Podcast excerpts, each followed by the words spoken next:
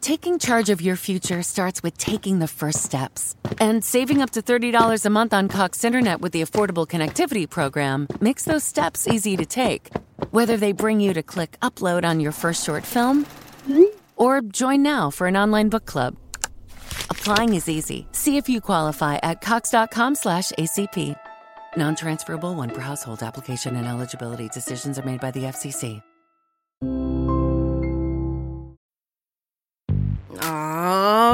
Come on now. You know you deserve it. A steak patty on any McDonald's breakfast sandwich. I mean, any breakfast sandwich. Biscuit, McMuffin, bagel, McGriddles, a juicy steak patty on any breakfast sandwich. And when you order through the app, buy one and get one free.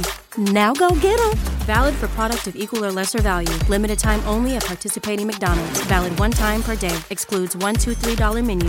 Ogni tanto fa bene staccare un po' la mente dalle complesse vicende internazionali attuali, non credete? Almeno io perlomeno vorrei evitare di fossilizzarmi sempre sugli stessi argomenti, senza però perdere il focus di questo podcast. Quindi ragazzi, oggi, forse un po' dal nulla, parliamo di uno stato praticamente invisibile, quasi mai citato, ma che ha diversi spunti da offrire, la Guinea-Bissau. La Guinea-Bissau è uno stato dell'Africa occidentale, tra i più piccoli del continente. Si affaccia sull'Oceano Atlantico, ha una superficie che equivale all'incirca a quella di Liguria, Piemonte, Val d'Aosta messi assieme. A lungo colonia portoghese, col nome di Guinea portoghese, la Guinea-Bissau dichiarò la propria indipendenza nel 73 dal decadente regime salazarista in vigore in quel di Lisbona. E a onor del vero la lotta per l'indipendenza nazionale era iniziata circa vent'anni prima sotto l'egida del PAIGC, cioè il Partito Africano d'Indipendenza di Guinea e Capoverde, che aveva dato vita a una resistenza armata sostenuta su tutti da Unione Sovietica e Cina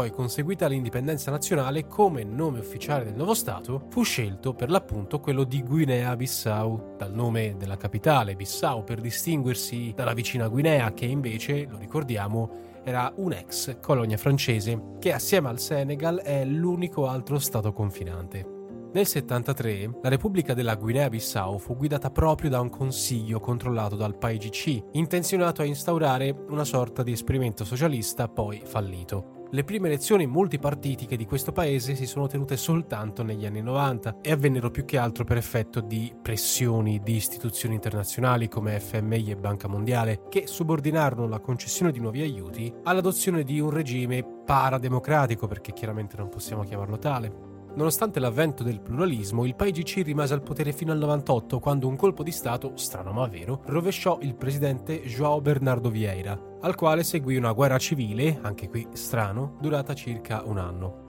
La situazione politica è rimasta instabile anche negli anni successivi. Nel 2003 un nuovo colpo di Stato ha deposto il presidente Kumba Yala, ritenuto incapace di assolvere al suo ufficio. Caso strano, Yala era stato il primo presidente a relegare all'opposizione il PAIGC. J'ai déjà gagné cette élection. Il faut laisser de côté le problème, vous n'êtes pas élu. Nel 2005, dopo una lunga fase di instabilità, il popolo è stato nuovamente chiamato alle urne in Guinea-Bissau per scegliere un nuovo leader. E qui abbiamo la sorpresa delle sorprese perché a sconfiggere Yalà, che si era ripresentato alle urne, fu quello stesso João Bernardo Vieira cacciato grazie al golpe del 1998. Well, uh, as Guinea-Bissau is one of the least developed countries in the world. And we have so many difficulties in, in, in terms of implementing. Purtroppo il suo mandato non si è concluso altrettanto felicemente, perché infatti nel 2009 Vieira è stato ucciso in un attentato. The president of Guinea-Bissau is dead, assassinated by his own soldiers. In seguito a nuovi disordini e a un presidente che è rimasto in carica per ben sei anni, tale José Mario Vaz, le ultime elezioni del 2020 hanno incoronato l'ex premier militare Umaru Sissoko Embalo. Lo so, tra tutti questi nomi caotici che non vi dicono niente, adesso vi starete aspettando che vi parli del classico dittatore africano che anonimamente non differisce molto dagli altri. E invece Embalo è un politico particolare. Com a renovada esperança, poderemos construir a resiliência para enfrentar as dificuldades socioeconômicas. Dal 2014 al 2016 Embalo ha ricoperto la carica di primo ministro mentre era boicottato dal suo stesso partito, il PAIGC. Una volta vinte le elezioni presidenziali, infatti, la Corte Suprema e il Parlamento della Guinea-Bissau non hanno subito convalidato la sua elezione per via di possibili brogli, ma come dire, Embalo se n'è fregato e si è autoproclamato capo di Stato, organizzando una cerimonia di giuramento in un hotel di Bissau. Embalo ha coniato addirittura un nuovo stile di governo, l'embaloismo, che consisterebbe in ordine, disciplina e sviluppo. Quindi, quando volete uno Stato ordinato, allora siete discepoli dell'embaloismo. Lo scopo primario di questa dottrina? Sconfiggere la corruzione installando telecamere e controllando gli stipendi dei dipendenti pubblici. Ci torniamo tra poco. Nonostante la scarsa estensione territoriale e una popolazione di circa 2 milioni di abitanti, la Guinea-Bissau è patria di ben 20 etnie, come è norma insomma nei paesi dell'Africa che hanno una pluralità di etnie. La popolazione bianca qui è in assoluta minoranza, anche perché gli ex padroni coloniali portoghesi hanno lasciato il paese quasi subito dopo la dichiarazione di indipendenza.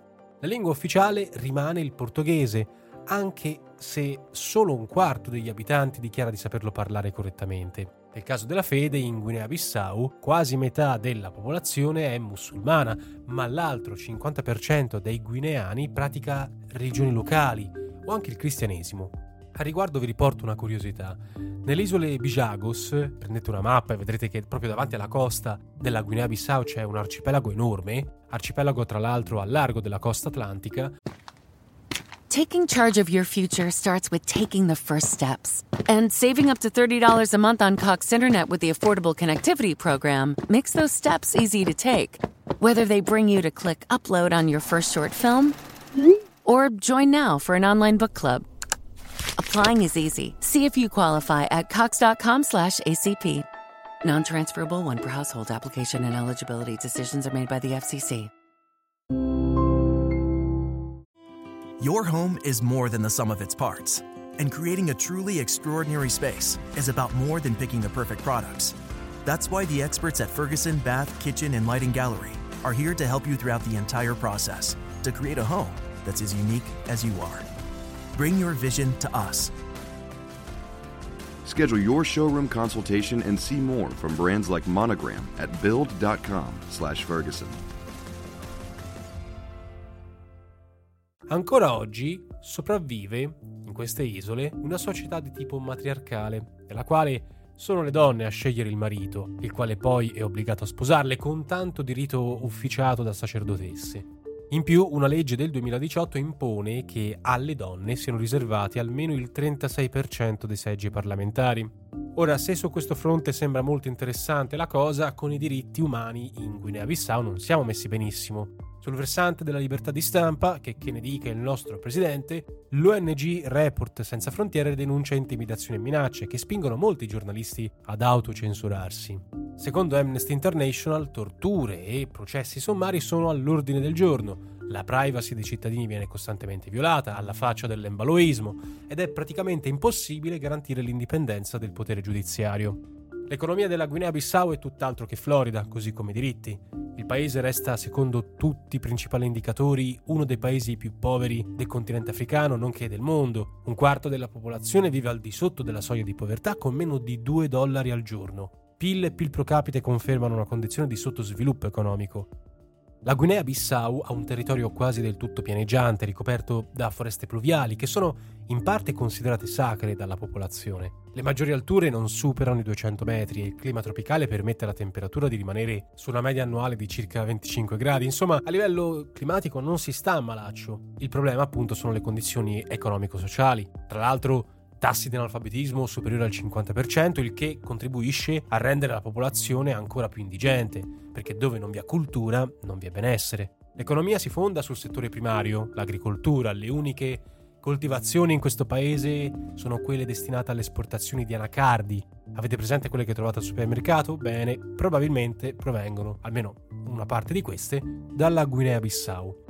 Eppure il settore agricolo si presterebbe a un maggiore sfruttamento, perché esistono buone risorse idriche e a fronte di 1,6 milioni di ettari di terreni coltivabili, cioè quasi la metà della superficie totale del paese, solo il 18% di questi terreni è reso produttivo e a mancare sono gli investimenti, chiaramente, fermi all'1% del PIL. E a parte gli anacardi, si continua a praticare un'agricoltura di sussistenza. Come potete immaginare, l'unico centro urbano di qualche importanza in questo paese, dimenticato da Dio, è la capitale Bissau, ma la maggior parte degli abitanti vive nelle campagne. Qui le comunità sono formate dai Moransas. Sono gruppi familiari allargati. Nel corso degli anni 90 l'autorità di questi Moransas si è scontrata con l'introduzione di leggi fondiarie atte a favorire gli investitori esteri che sono stati sempre interessati a comprare terreni dal governo di Bissau, approfittando anche di vuoti normativi e dell'indigenza del popolo locale. Ora non si tratta di una situazione semplice perché, considerata la varietà etnica, ogni gruppo di persone vanta usi e consuetudini propri, che mal si prestano a qualsiasi tentativo statale di omogenizzazione. Eppure si potrebbe puntare su risorse minerarie, petrolio, bauxite, fosfati, ma la mancanza di denaro per erigere infrastrutture come strade e ferrovie e le devastazioni sociali provocate dalle diverse fasi dell'instabilità politica non sono mai state d'aiuto. Tra l'altro, a partire dalla fine dello scorso millennio, diverse organizzazioni internazionali si sono insinuate nelle vicende interne della Guinea-Bissau. Tra queste possiamo ricordare l'ECOVAS, di cui tanto si è sentito parlare in relazione al recente golpe in Niger, ma anche ONU, Unione Europea, Unione Africana, Comunità dei Paesi di lingua portoghese. Ad aver giocato però meglio le sue carte è la Cina, che sta finanziando nuovi edifici a Bissau e sta investendo molto ad esempio nella telefonia del paese. Nell'ormai lontano 2001 inoltre Pechino decise di cancellare parzialmente il debito della Guinea quanto pertiene noi, invece, per quanto riguarda l'Italia, il nostro paese intrattiene rapporti con la Guinea-Bissau più che altro sul fronte della cooperazione nel quadro di interventi patrocinati da ONU e agenzie specializzate nei settori sanitari e agricoli. In Italia abbiamo ben due consolati della Guinea-Bissau a Roma e Milano ai quali possiamo rivolgerci anche per eventuali viaggi anche se sinceramente non so quanto convenga. infatti la Guinea-Bissau non è una meta turistica molto gettonata, vuoi proprio per l'assenza di strutture turistiche o di assenza sanitaria, oppure per la tormentata storia politica degli ultimi decenni tra i golpi vari e gli attacchi militari.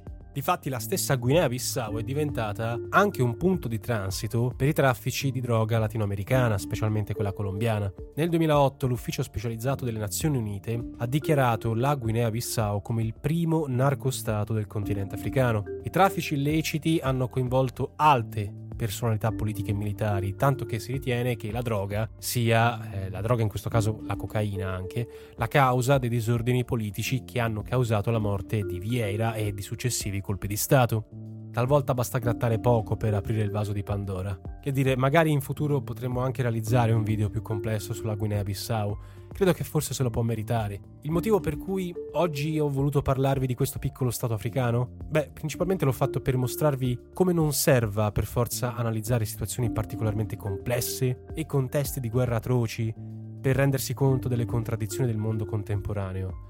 Ci fa un sunto l'efficace analista sudafricano Rick De Satche. La Guinea-Bissau, dice, dispone di diverse risorse naturali. Data la ricca base patrimoniale del paese, la sua popolazione non dovrebbe essere povera. Purtroppo, però, la politica post-indipendenza si è incentrata sulle lotte di potere dell'elite, che hanno lasciato la maggioranza delle persone in un forte stato di vulnerabilità. Per aspera ad astra. With the Planet Fitness Black Card, you don't just get a great workout, you get a great perk out because your membership is packed with perks. For $1 down and $24.99 a month, you'll get perks like access to any of our 2,400 clean and spacious locations. Bring your friend anytime and both work out with tons of equipment that'll give you that big fitness energy. Relax in the Black Card spa and more. Work out and perk out with the PF Black Card. Join for just $1 down and $24.99 a month. Sign up for the PF Black Card for $1 down and get all the perks. Deal ends November 22nd. See Home Club for details.